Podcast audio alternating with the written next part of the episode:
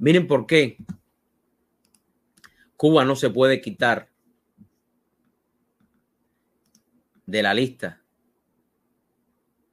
de países que patrocinan el terrorismo. Miren por qué. Esto es un artículo que tomé del 14 y. Dice, un empresario vasco tiene en Cuba una red de apoyo a terroristas ETA prófugos.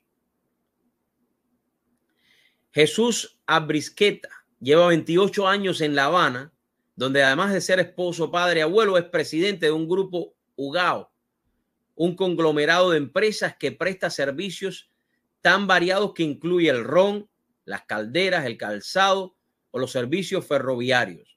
Su nombre en España es más conocido por su pertenencia a la organización terrorista ETA.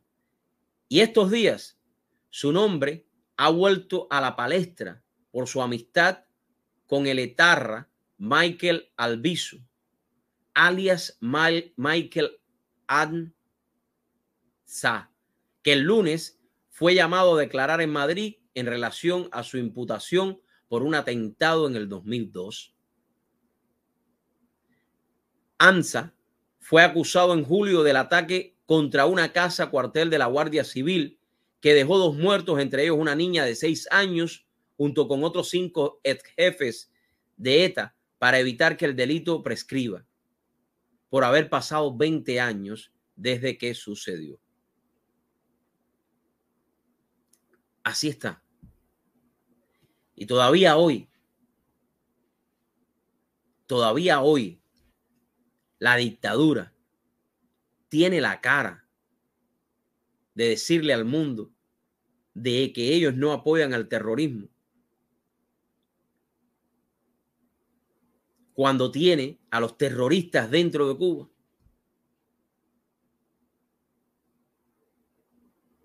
Les dejo esa noticia. Búsquenla. Búsquenla. Para que también con pruebas puedan decirle al mundo los sanguinarios y los terroristas que son estos comunistas que tratan de limpiar su imagen en el mundo entero.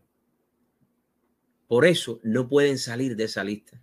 Y esa lista no es incluir al pueblo cubano, es incluir a la dictadura que tiene al pueblo cubano hoy